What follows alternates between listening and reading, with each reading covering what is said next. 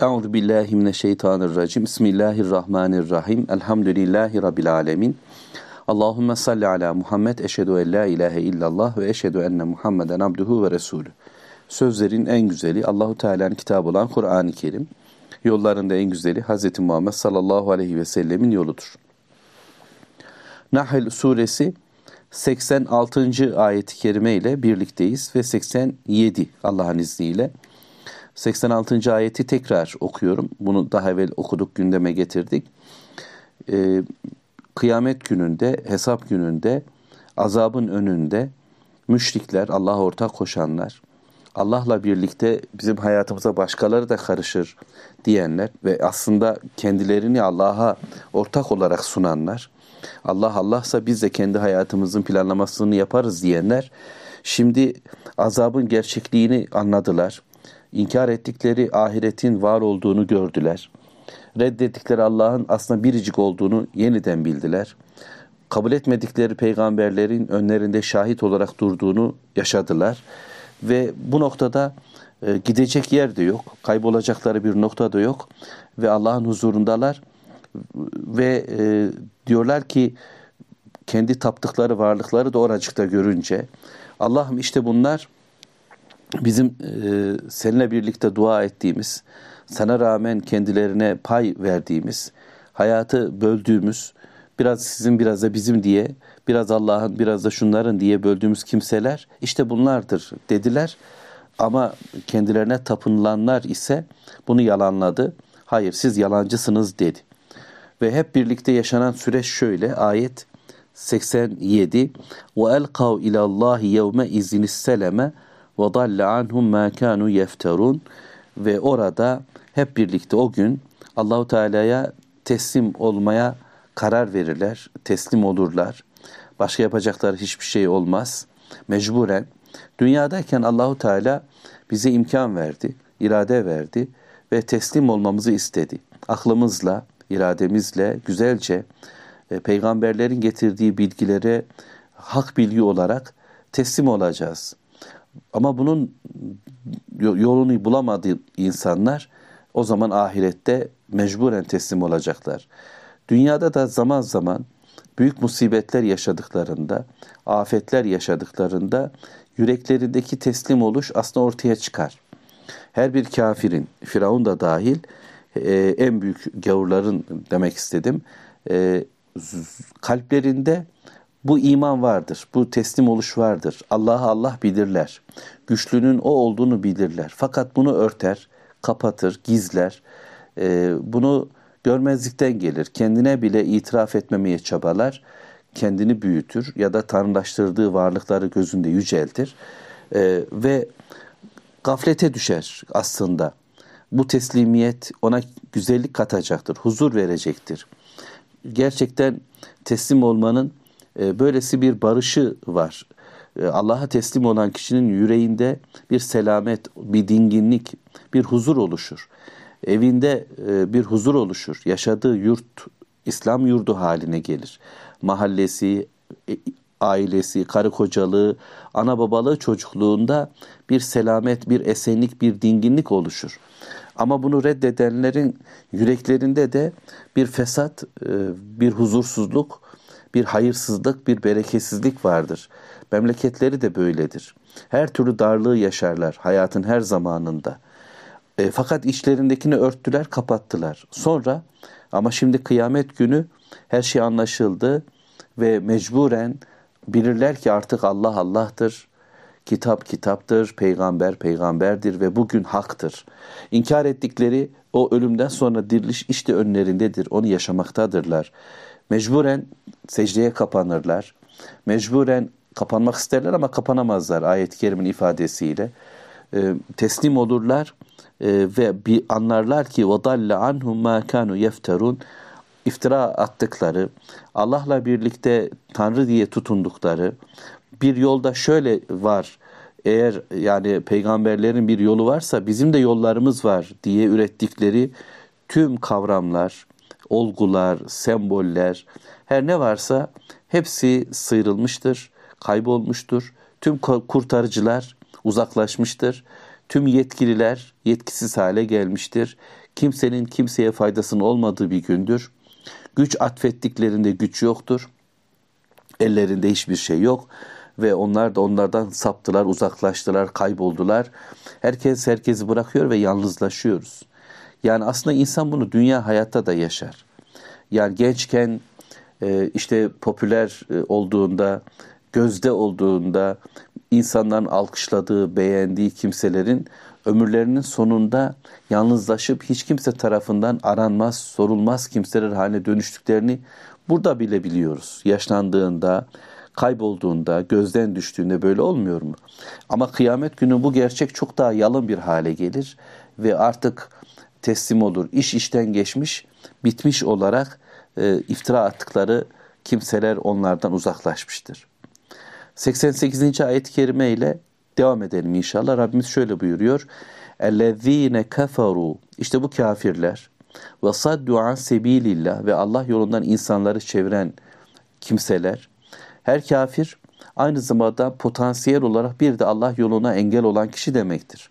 Ama kafirler içerisinde bir de müstekbirler vardır ki yani yolu tutan, önde duran kimselerdir bunlar. Firavun gibi, Karun gibi, Haman gibi. Bunlar öncülerdir. İnsanları Allah yolundan engellerler. O yolu tıkarlar. O yoldan gidilmesinin önüne geçerler. İşte kafirler, Allah'ın kitabını örten, kendini Allah'a karşı örten, hakkı yok kabul eden, sanki hak realite kendisinin ortaya koyduğu şeymiş gibi davrananlar, böylece Allah yolunu, hak yolunu, salih amel yolunu, tevbe yolunu tıkayanlar için ahirette ne var? Zidnahum azaben fevkal azab. Onların azabını biz artırırız diyor Allahu Teala. Azap üstüne azap yaşarlar. Katmerli bir azap. Yani azap onlardan hafifletilmeyecekti. Bunu öğrenmiştik. Şimdi Allahu Teala diyor ki onlara artırırız da artırırız. Yani dünyadaki bütün e, işkenceler, zulümler ya da yapılan cezalandırmalar mutlaka hafifler ya da durur. Bir dinlenme yaşar. Bir dönem şöyle bir biter. E, ya, bu ise ahirette öyle değil. Hafifleme yok e, ve yepyeni bir şekilde devam ediyor. Azap üzerine azap, azabın üstünde farklı azaplarla onlar bu cezayı yaşayacaklar. Neden? Niye böyle? Kafirliklerinden ve Allah yolundan engellemelerinden dolayı olduğunu bildik. Ama Allah bir sebep daha söyledi bize Rabbimiz. Bima kanu yufsidun onların fesat çıkarmaları sebebiyle. Allah'ın arzını bozdular. Allah'ın yarattıklarını bozdular. Ekini ve nesli oynadılar. Kadını erkeği bozdular. Esasen e, Allah'la ilişkiyi bozan her topluluk yeryüzünde bozmuş demektir. Kadınlık erkekliği de bozmuş demektir. Aile düzenini bozmuş demektir. Sokağı, mahalleyi, komşuluğu, akrabalığı bozmuş demektir. Şahsiyetleri bozmuş demektir. E, ve dolayısıyla karaktersiz, kişiliksiz insanlar ortaya çıkar. Küfrün doğal sonucudur bunlar. Allah'a inkarın, şirkin doğal sonucu e, Allah ile ilgili olan bir işi bozduğunuzda kainatın da bozulması böyle olacaktır. Böylece onlar tüm evrene düşman kimselerdir. Sadece kendilerinin düşmanı değil. Ben kafirsem sadece kendime kafirim diyemez bu insanlar. Onların küfürleri aynı zamanda her tarafı etkilemektedir. Bütün varlık onlardan rahatsız olur. Her şeyi bozarlar. Zulmün, küfrün olduğu yerde çiçeklerin kokusu da bozulur. Eşyanın tabiatı da bozulur.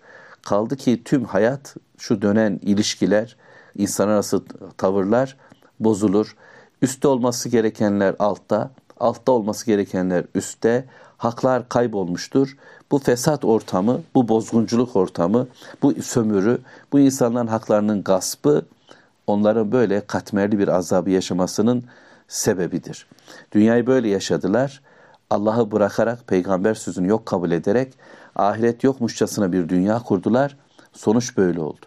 Müslümanlar olarak şu anda içinde yaşadığımız dünya böyle bir hayatı yaşamaya bizi zorluyor. Ee, ve Allah yolundan engelleyen bir dünya sistemi var. Allah yok sayarak, ahireti yok sayarak, peygamber bilgisini yok sayarak yaşamaya çabalayan fesatçı bir dünyanın içinde yaşıyoruz. Betonların arasında gökyüzünden ırak, topraktan uzak, hayvan haşattan e, kenara çekilmiş, ailelerimiz parçalanıyor, çocuklarımız değişiyor, kendimizi tanıyamaz hale geliyoruz gün ve gece içerisinde. Cepte para değişik, e, insaflar, merhametler, kişilikler bozulmuş. Ne yapacağız? Çözüm sadece Allahu Teala'nın kitabına doğru yürümektir. Muhammed Aleyhisselatü Vesselam'a doğru yürümektir. Ahiret ve ölüm gelmeden önce toparlanmak zorunda. Müslümanca bir hayat yaşamak zorundayız. İnşallah 89. ayette bunu gündem yapacağız. Velhamdülillahi Rabbil Alemin. Allahümme salli ala Muhammed. Euzu billahi mineşşeytanirracim. Bismillahirrahmanirrahim. Elhamdülillahi Rabbil alemin. Allahümme salli ala Muhammed. Eşhedü en la ilahe illallah ve eşhedü enne Muhammeden abduhu ve resulü. Sözlerin en güzeli Allahu Teala'nın kitabı olan Kur'an-ı Kerim, yolların da en güzeli Hz. Muhammed sallallahu aleyhi ve sellemin yoludur. Nahl suresi 89. ayet-i kerime ile birlikteyiz Rabbimizin izniyle. Mevlamız şöyle buyuruyor.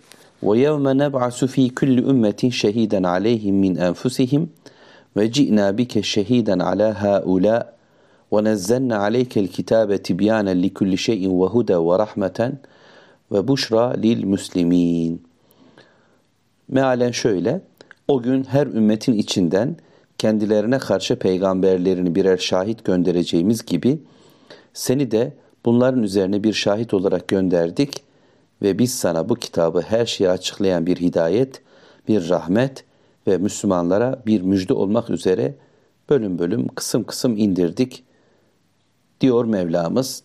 Tercüme mealde böyle. Ayet-i kerimeyi anlamaya çalışalım. Rabbimizin izniyle. Bu ve benzeri Kur'an-ı Kerim'de ayetler var. Yani bu şahitlik, kıyamet günündeki şahitlikle alakalı. Ee, bunun en meşhuru Nisa suresinin 41. ayeti ve ilgili e, bir olay var. Abdullah İbni Mesud'un bize hatırlattığı bir hatıra. Biliyorsunuz Abdullah İbni Mesud Resulullah sallallahu aleyhi ve sellemin teklif etmesiyle Efendimiz'e Kur'an okudu. Resulullah sallallahu aleyhi ve sellem ben dinlemeyi severim dedi.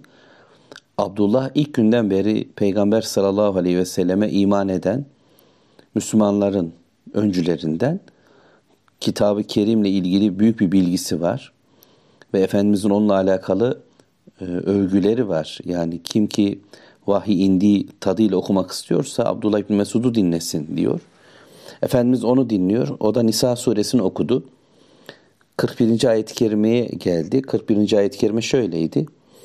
Her ümmetten birer şahit getirip bunlara karşı da seni şahit getireceğimiz zaman onların halleri nice olur diyordu Allahu Teala. Resulullah sallallahu aleyhi ve sellem bu kadar yeter dedi. Abdullah bin Mesud diyor ki Allah ondan razı olsun baktım. Resulullah sallallahu aleyhi ve sellemin gözlerinden yaşlar akıyordu. Büyük bir sorumluluk var çünkü. Bütün ümmet Peygamber aleyhissalatü vesselama bakıyor. Resulullah sallallahu aleyhi ve sellemin örnekliği, önderliği ortada ve ona benzeyenler bir bakıma onun onayıyla ya cennet ya cehennem pozisyonunda kalacaklar ona benzememize göre. imanımız, İslam'ımız, teslim oluşumuz, ahlakımız Peygamber aleyhissalatü vesselamla ölçülecek ve bizim e, önümüzdeki değerlendirme kıstası o. Rabbimiz onu gönderdi. Bütün peygamberler de kendi toplumları için böyle bir örnek, böyle bir önder, böyle bir rehber.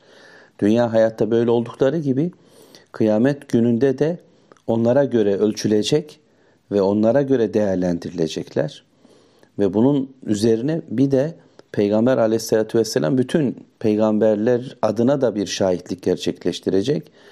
Böyle bir değerlendirmede onun bir bakıma onayı esas olacak. Bu ne demek? Belki pek çok insanın cehenneme gidişi e, bu ölçüye göre, bu tavra göre meydana gelecek. Bu ağır yük bütün insanların yükünü taşımak anlamına geliyor. Resulullah sallallahu aleyhi ve sellem bundan dolayı da ağlıyor. Bu ayet bize de bir sorumluluk yüklüyor. Çünkü biz Peygamber aleyhisselatü vesselamın bütün hayatını örnek alan insanlarız. Yani yaşayamasak da yapamasak da en azından iman olarak, sevgi olarak Resul Aleyhisselam'da her ne varsa onu seviyoruz. Ee, onun gibi olmak istiyoruz. Olabildiğimiz kadar da çabalayacağız. İşimiz, görevimiz, e, imanımızın gereği bu. Ve Resul sallallahu aleyhi ve sellemin sünneti bütün hayatıdır. Ee, ilk günden itibaren Rabbimiz ona oku dediği andan itibaren Allah adına bir hayat yaşamaya, Allah adına bir bilgilenmeye biz de başlıyoruz. Sonra onun okuduğu gibi başkalarına da okuyup sözcülük yapacağız. Bunu da ondan öğreniyoruz. Allah'tan başka ilah olmadığının bedensel anlamda da, ekonomik anlamda da duruşunu sergiledi. Biz de bu duruşu sergileyeceğiz. Hayatı ahirete göre hesapladı. Cennet cehennem imanıyla hareket etti. Bu onun tarzıydı, tavrıydı, hayata bakışıydı. Bunu da kazanacağız gibi Kur'an'da ve Peygamber Aleyhisselatü Vesselam'ın tavırlarında her ne varsa bizim için onun yolu yordamıdır, sünnetidir yani. Bu bakımdan Muhammed Aleyhisselatü Vesselam'ın e, üzerinde olan bu konu yani şahitlik konusu bizim için de aynen böyledir. Müslümanlar içinde bulundukları ortamların şahitleridirler, tanıklarıdırlar, örnekleridirler. Mahallenin, evin, caddenin, sokağın, şehrin, yaşadığı ortamın neresiyse etki alan ne kadar olabilecekse Müslüman üzerinde sorumluluğunu hissedecek. Ben buradan sorumluyum. Ben buranın çobanıyım. Ben buradaki bütün kuzuların kurtlara yem olmaması için çabalayacak adamım diyecek. Herkes böyle düşündüğünde bütün Müslümanlar birbirlerine sahip çıkacaklar. Birbirlerini koruyacaklar Allah adına. Birbirlerine şahitlik yapacak, örneklik yapacak, tanıklık edecekler. Hakkın e, temsilcisi olacağız. Onun sözcüsü olacağız. Onu dile getireceğiz. Yani şehit olurcasına bir hayattır bu ve sonrasında kıyamet günü de birbirimizin Müslümanlığının şahitleri haline geleceğiz. Nasıl ki e, işte bir cenaze geçerken Müslümanlar onun İslam'ına gerçekten şahitlik yaparlarsa söz olarak değil bir bilgiyle şahitlik yaparlarsa ve o Müslümanların da imanı Allah katında kabul olunmuş bir imansa mümkündür ki o e, cenazenin gideceği yer netleşsin. Bu bakımdan bizim şahadetimiz çok önemli. Çünkü bizim şahadetimiz, şahitliğimiz, tanıklığımız Muhammed Aleyhisselatü Vesselam'a dönük. Ona bakarak onun yaptığı gibi yapma çabasındayız. Ve dolayısıyla Müslümanlar e, bütün tanıklıklarından sorumludurlar. Gözlerinin baktıklarından, kulaklarının duyduklarından nereye doğru dönüyoruz? Hangi şeyin şahidiyiz? Hangi bilgiye karşı e, merak içindeyiz? Bu önemli. İşte Rabbimiz kıyamet günü bir manzarayı anlatırken aslında bu dünyadaki duruşumuzla alakalı bize bir vaziyet veriyor, görev yüklüyor. Bunu bileceğiz.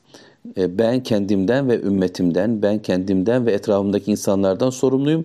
Bütün peygamberler sorumlu ve Allahu Teala kıyamet günü mutlaka bunları soracak. Nitekim e, Kur'an-ı Kerim'de pek çok ayet var böyle. Mesela Araf suresinde Allahu Teala andolsun ki kendilerine peygamber gönderilenlere de soracağız, gönderilen peygamberlere de soracağız diyor.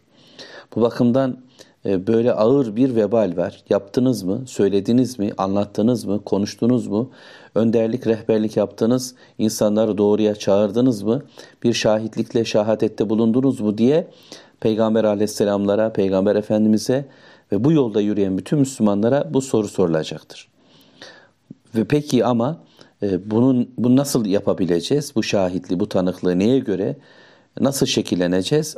Ayetin ikinci bölümü Allahu alem bunu bize ifade ediyor. Ve nezzelna aleykel kitabe biz sana kitabı gönderdik diyor Allahu Teala indirdik. Bu kitap böyle çisil çisil bir yağmur gibi indi. Ağır ağır sinen toprağa damlalar gibi indi. Bir, bir bütün olarak Kabe'nin e, üstüne düşmedi. Elimize konulmadı. Gerçi şu anda biz Kur'an'ı bir bütün olarak önümüzde bulduğumuz için şaşkınlık yaşayabiliyoruz. Ama öğrenme modelimiz e, bu ayette ifade edildiği gibi olacak. Böyle bölüm bölüm, birim birim, tane tane öğreneceğiz. Ve bu ayetler bize hitap ediyor. Aleyke sana diyor Allahu Teala. Bu kitap bize indiriliyor. Muhammed Aleyhisselam'a indirildi. Niçin? Özelliği ne? Bu kitabın e, içeriğinde ne var? Şahitliğimizle bağlantısı ne? Tibyanen likulli şey. Her şeyden bir açıklama var. Bu kitap e, yaş kuru hiçbir şey bırakmadı. Gök, yer, doğu, batı, geçmiş ve gelecek tüm insanlar, olaylar bu kitapta açıklandı. Yani bize lazım, kulluğumuza lazım, cennetimize lazım, cehennemden kurtuluşa lazım. Ama dünyada afiyet dolu bir hayata lazım. Ekonomik, siyasi, sosyal, evlilik, eğlence her ne var ise Allah bu kitabında ve bu kitabını taşıyan peygamberine inen tüm vahiy ile bunu bize açıkladı. Kitap ortaya koydu. Peygamber aleyhissalatü vesselam sünnetiyle bunu açıkladı. Sahabe-i kiram bunu bir toplumsal yapı olarak ortaya koydu. Müslüman alimler bunu bu şekilde anladılar, değerlendirdiler. Böylece bu kitap e, açık bir şekilde geldi ve açılımlarıyla da bize e, bir açıklık vermeye devam ediyor. Yani o gün indi ve bitti değil. Evet kitap tamamlandı ama bu kitapla beraber gelen açılımlar ruhlara, hayata, bütün dünya problemlerine e, devam ediyor, açıyor, sorunlarımızı çözüyor. Yeter ki ona dönelim, onu okuyalım.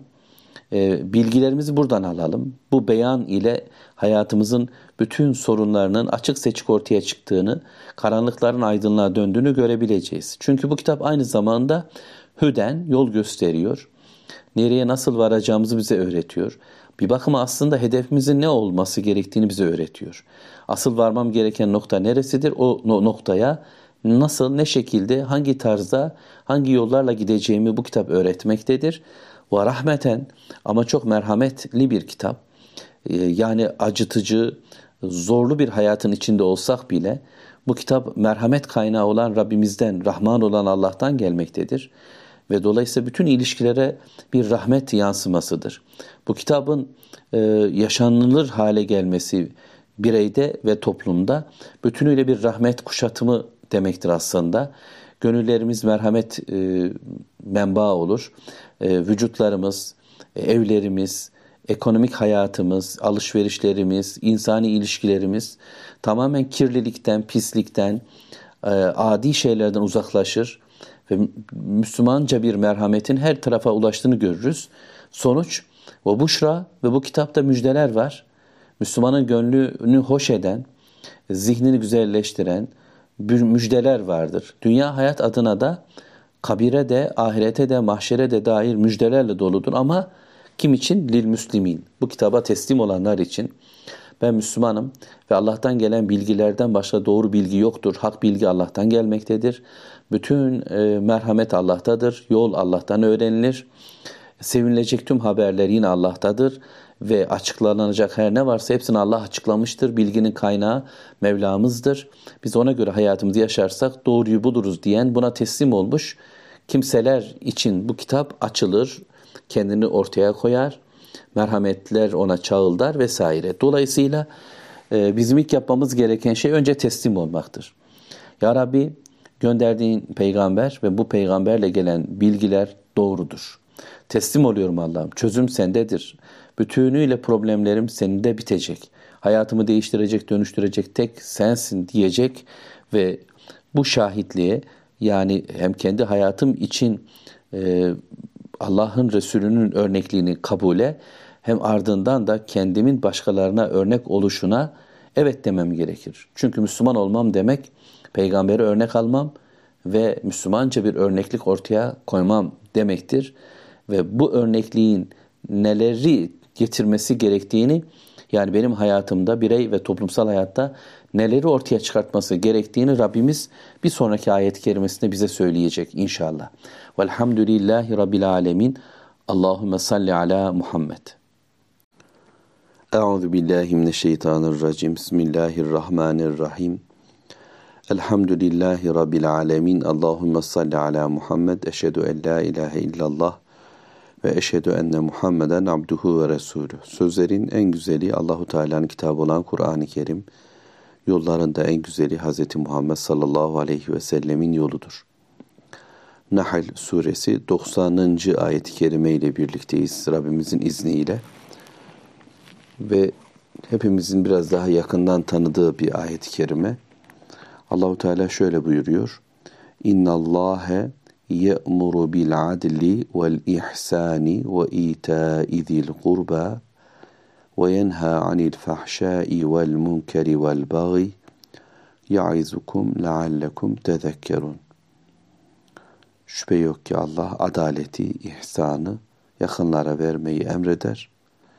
Utanmazlıklardan, kötülüklerden ve zorbalıklardan sakındırır. Allah öğüt vermektedir. Umulur ki öğüt alıp düşünürsünüz. Nahl suresinin bu ayeti kerimesi Mekke'de gelen bir sure olan Nahl'in içerisinde Peygamber aleyhissalatü vesselamın şahitliğinin gündem yapıldığı 89. ayet-i kerimeden sonra geldi. Ve Allahu Teala sanki bu kitabın neyi amaçladığını, nasıl bir toplum ortaya çıkartmak istediğini bize söylüyor gibi.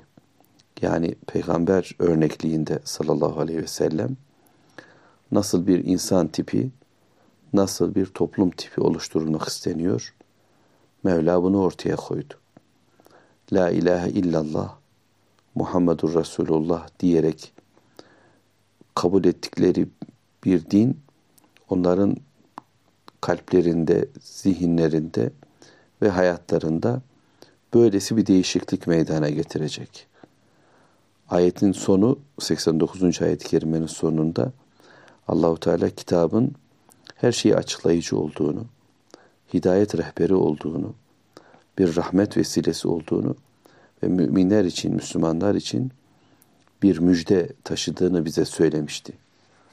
Şimdi de Allahu Teala emirlerini ve yasaklarını bize tertip etti. Hangi ölçülerle bunların oluştuğunu söyledi. Allah yalanı yanlışı emretmiyor, batılı emretmiyor, çirkini emretmiyor, hayrı, güzel olanı, aklın, kalbin tamam dediği şeyleri emrediyor. Bununla beraber emreden Allah, yasaklayan da Allah. Kulun kabul etmesi gereken birinci nokta burası. Ben de emrederim, ben de yasaklarım diyen bir tanrılaşma temayülünü insanın bırakması gerekiyor. Böyle söyleyenlerden uzaklaşması gerekiyor. Ve sadece benim hayatım üzerinde emretme yetkisi Allah'tadır. Yasaklama hakkı Allah'tadır. Ve ben bu bilgileri onun peygamberi vesilesiyle öğrenir, anlar, bilirim ve hesabım da buna göre olacak kıyamet gününde diyecek kul. Böylesi bir kabulle Allah'ın istediği hayata başladığında hayat değişik olacak, güzel olacak Allah'ın izniyle. Şimdi Rabbimiz öncelikle tekrarlarsak emrediyorum diyor. Ben emrediyorum. Allah size şunları emreder. Ve Allah sizden şunları yasaklar. Bunları bir kabul edin. Üzerinize yetkili başkalarını tanımayın. Hem Allah hem de putlarımız, hem Allah hem de liderlerimiz, hem Allah hem de ben ya da benim gibi olan birilerinin sözü benim hayatımda etkili olmayacak, yetkili olmayacak. Rabbimiz ayeti kerimede üç tane emir, üç tane de yasak söyledi. Böylece aslında diğer bütün ayrıntıları da toparlamış olduğu ayet-i kerime. Allah neyi emrediyor? Adaleti emrediyor, ihsanı emrediyor ve yakınlara güzel davranmayı emrediyor. Bu ayet-i kerimeleri duyan cahiliye Arapları içerisindeki temiz kalpli olanlar, duru bir zihne sahip olanlar iman ettiler. Osman bin Mazun bunlardandı. Ve bana benzer başka rivayetler de var tefsir kitaplarında. Peygamber sallallahu aleyhi ve selleme Eksen bin Sayfi mesela elçiler yolluyor. Onu araştırmalarını istiyor ve onlar bu ayet-i kerime ile döndüklerinde iman ediyor, hemen kabul ediyor. Çünkü bütün temiz akıllı, fıtratı bozulmamış, yüreğinde çok büyük sistemsel anlamda değişim olmamış kimseler Allah'ın bu çağrısını daha rahat, daha ka- kabullü bir şekilde evetleyecekler. Yol budur çünkü başka yol yok. Gerçek bir arayışın içinde olanlar, iyi insan olmanın yolunu tarayanlar bunlara evet diyecekler. Çünkü Allah adaleti emrediyor. Adalet bütün sistemlerin arzuladığı bir nokta ya da iddia ettiği bir çözüm yolu. Adalet, eşitlik hep insanların zihninde popüler kaldı. İnsanlar bunu iddia ettiler. Sistemler kendilerini bu konuda yetkili gördüler. Bu iş bizim dediler. Buna çağırdılar. Hatta öyle ki neredeyse bütün sistemlerin önemli putlarından birisi adaleti temsil etti. Ama Rabbimiz adaleti emrediyor. Biliyorsunuz ki tersi zulüm ve zulmün en büyüğü de şirk. İnne şirke le zulmün azim. Dolayısıyla adalet Allah'ın hakkını Allah'a vermektir öncelikle. İmandır. Bir adaletin inşası öncelikle Allahu Teala'yı kabulle başlar. Rabbimiz Allah'tır, belirleyicimiz Allah'tır. Çünkü bizi yaradandır, yaşatandır, rızıklar verendir. Böyle bir Allah'a iman adaletin başıdır. Bu insafı gerektiren bir durum. Kul kendisini kendi imal etmedi. Etrafındaki dünyayı da kendisi var etmedi. Tüm nimetlerin var edicisi Allah'ken hak Allah'a verilmezse orada zulüm vardır. İstediğiniz kadar adaletten bahsedin, adalet oluşmaz. Allah'la ilgili adalet tesis edilmeden mahlukat ya da kullar arasında bir adaletten bahsedemeyiz. Eşitlikten bahsedemeyiz. Haklardan bahsedemeyiz. Allah'ın hakkının gasp edildiği bir yerde kulların birbirlerinin haklarına girmemeleri düşünülemez. İsterse bütün şehirlerin adını adalet koyun. Her tarafın böyle adaletle ilgili bir ismi olsun. Her tarafa bunun sembollerini yerleştirin. Okullarda bunu anlatın.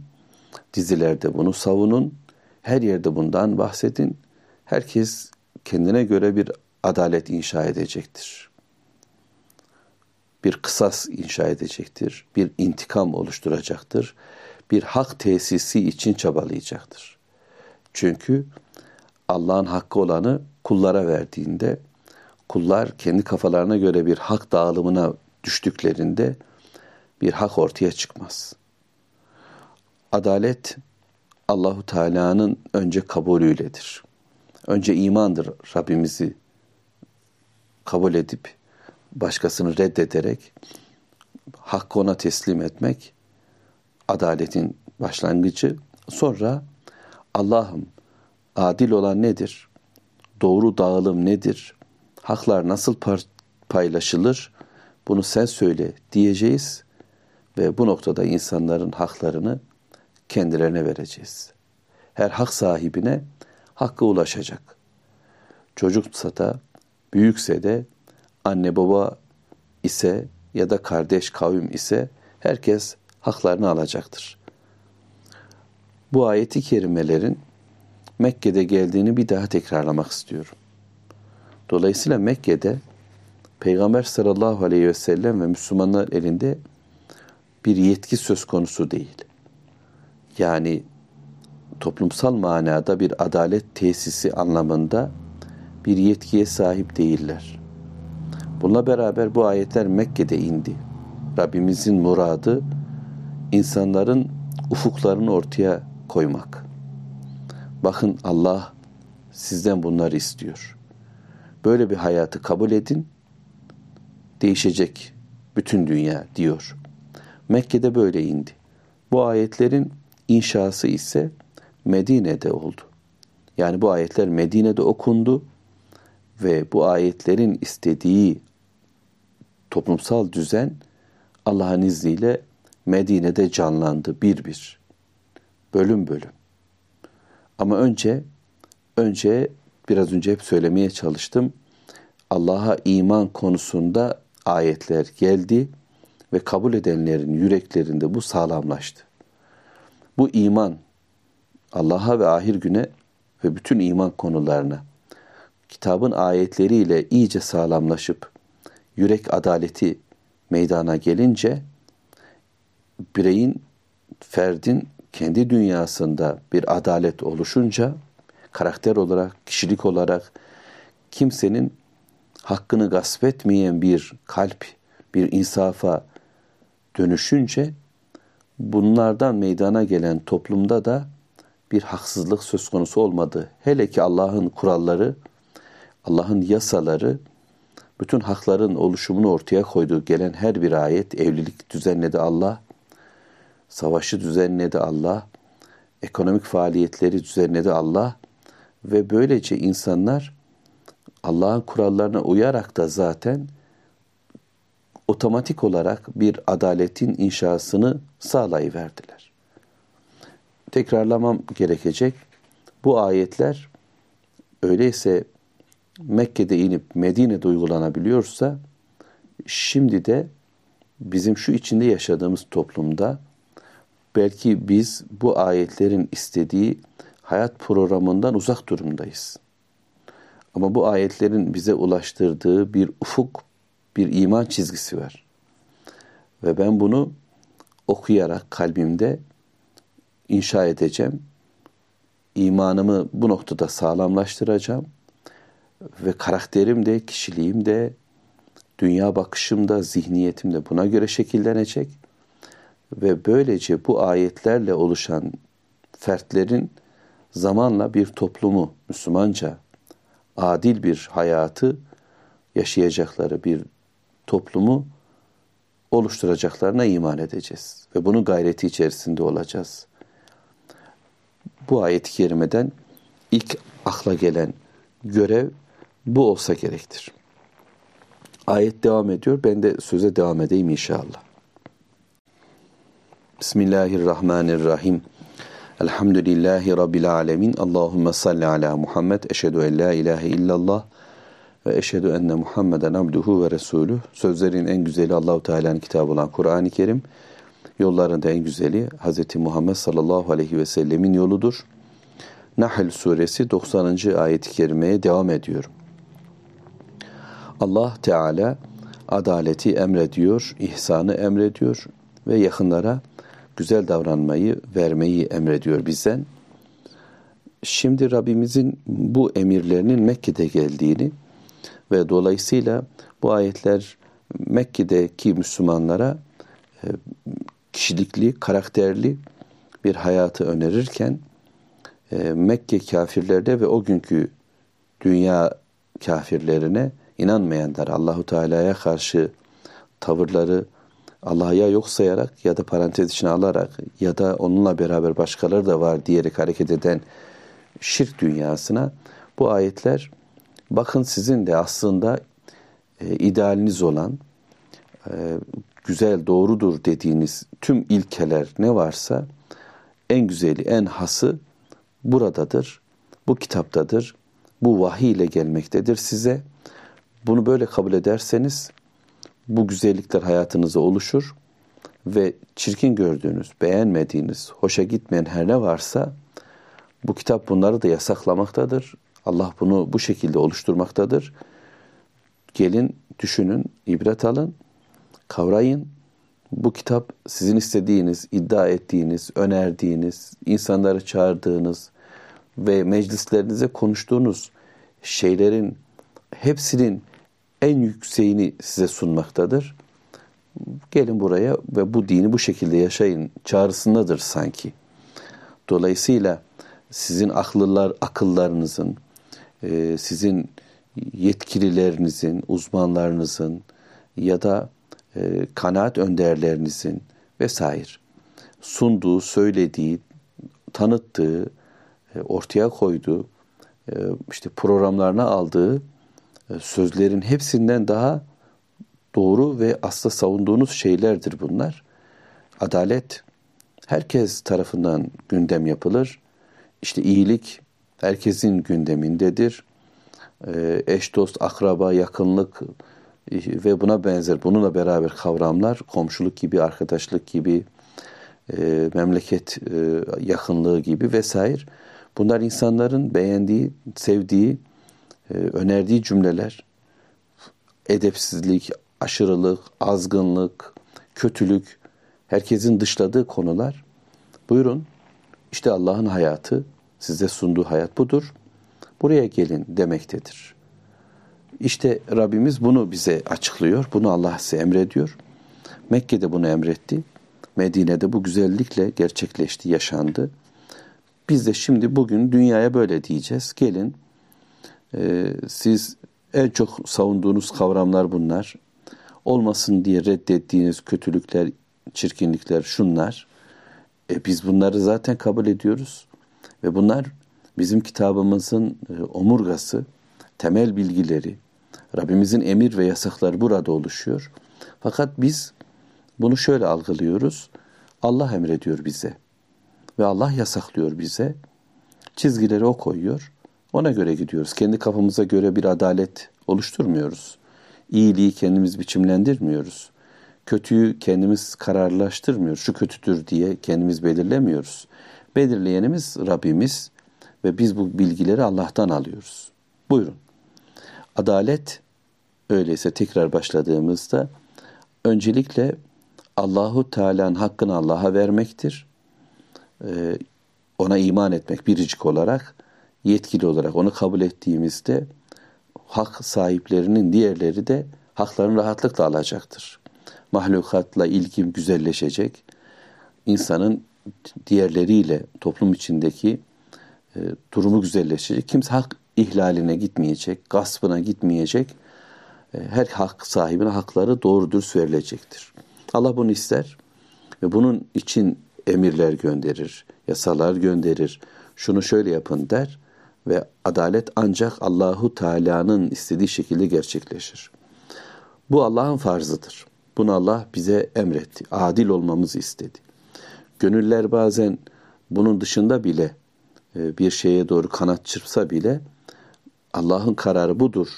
Eğer biliyorsak biz bu zorunlu emri yerine getireceğiz. Adalet budur. Bu ibadetlerimiz adaletin getirisidir. Bu kulluğumuzun bütün görevleri adalet oluşturacaktır. Bedenimle ilgili adalet, namazla, oruçla gibi, malımla ilgili adalet, hac, kurban, zekatla gibi meydana gelecektir. Allah'ın hak sahiplerinin hakkını vermesi noktasını Müslümanlar öyle güzel ciddiye aldılar ki bütün hayatlarına yansıdı bu. Bir kişilik haline geldi. Hatta Peygamber Aleyhisselatü Vesselam bir gün e, iki çocuğundan birisini yanına oturtan, diğerini dizine oturtan bir babaya böyle yapma, ikisini de dizine oturt dedi. Yani neredeyse kalbi olan sevgi eylemlerimizde bile eşitliğe doğru gideceğiz. Yani insanlar arasında dengeli olacağız. Adalet ve eşitlik arasındaki farkı hep konuşuruz. Onun için orayı çok uzatmadan ifade etmek isterim.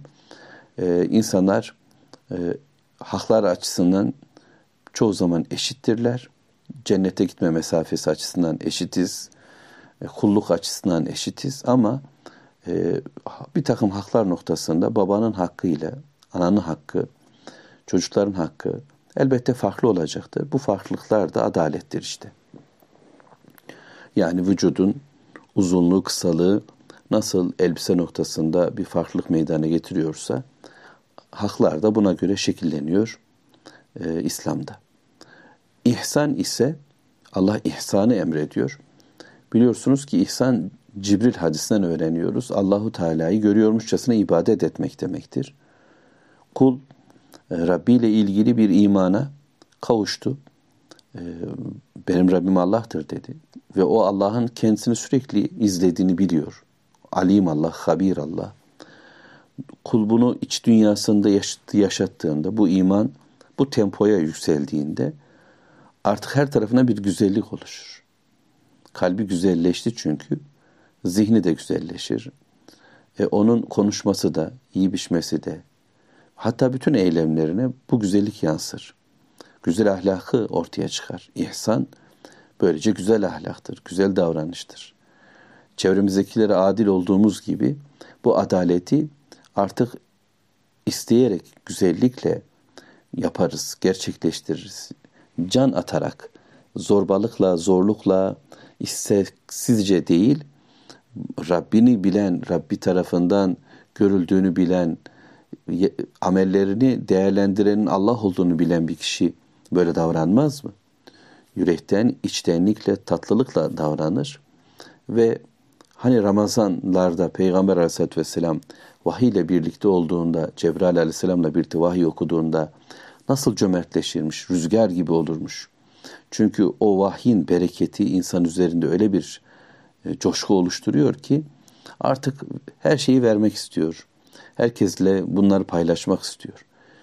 Adalet sahibi olan insan hak sahiplerine hakkı verdiği gibi Allah'la olan bu iman ilişkisi sebebiyle vücudunda vahiy ile birlikteliğin getirdiği bir güzellik ve bir cömertlik meydana gelir. İhsan sahibi olur.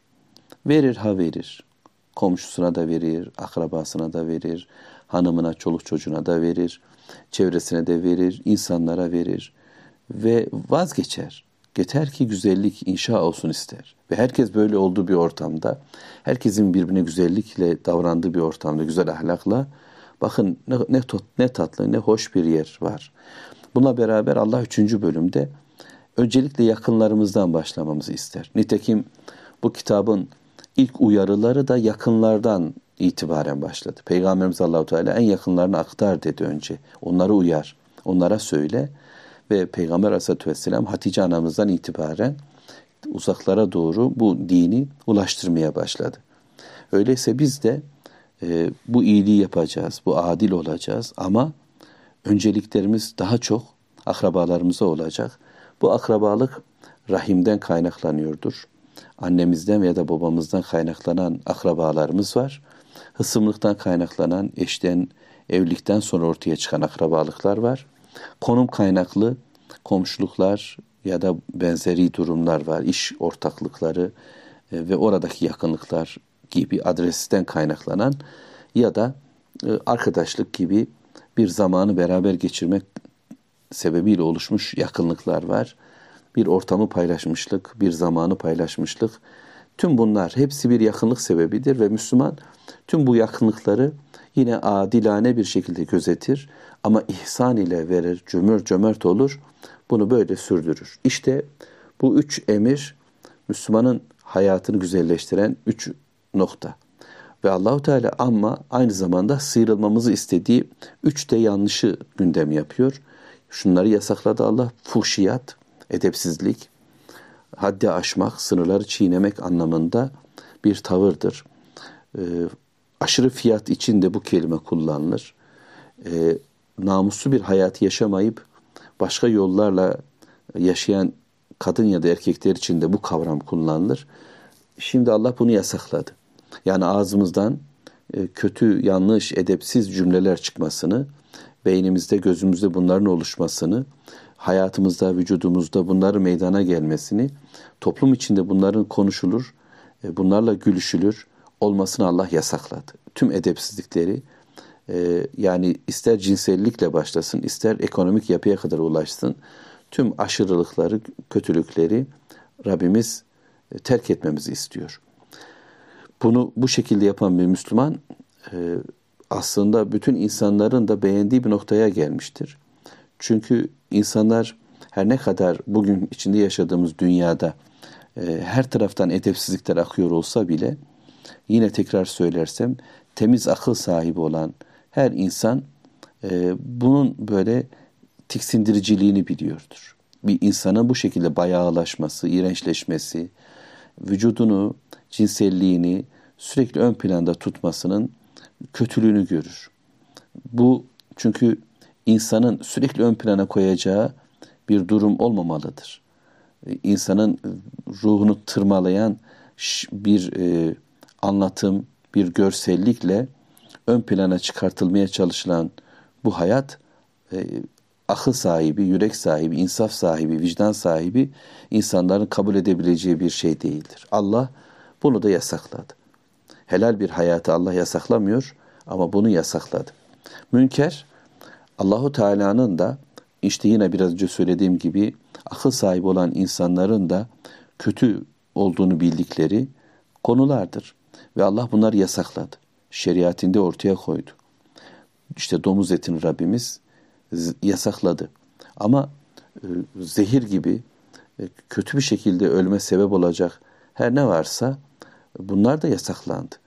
Allahu Teala insanların e, normal olarak hemen bilebilecekleri bütün kötülükleri yasakladı.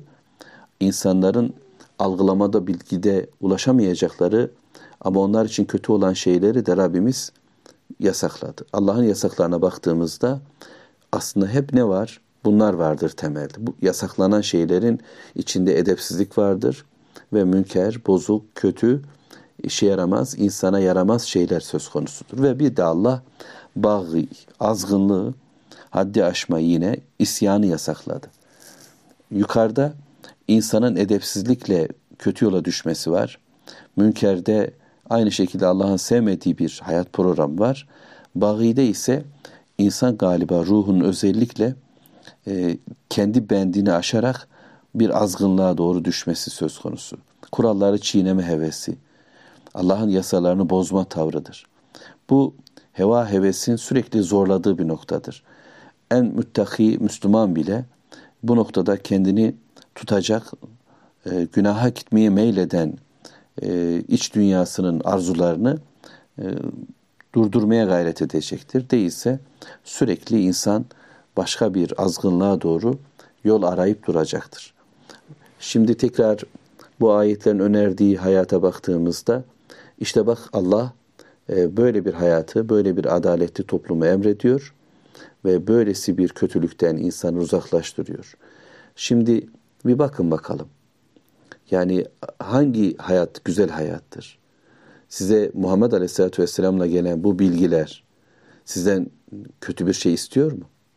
Ve size emrettikleri yanlış şeyler mi? Böyle bir hayatı reddederken nereye göre reddediyor? Niçin kabul etmiyorsunuz?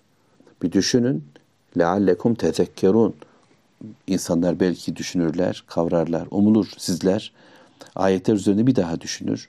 Bu kelimeleri bir daha anlamaya çabalar ve bununla Allah'ın ne istediğini anlar da böylece yeniden bir Müslümanlık noktasında çabalarsınız diyeceğiz kendimize, diyeceğiz tüm topluma ve bu düşüncemizle yeniden Allah'ın ayetleri üzerinde zikretmeye, tefekkür etmeye, tezekkür etmeye, gündem yapmaya, onlarla olmaya çabalayacağız inşallah.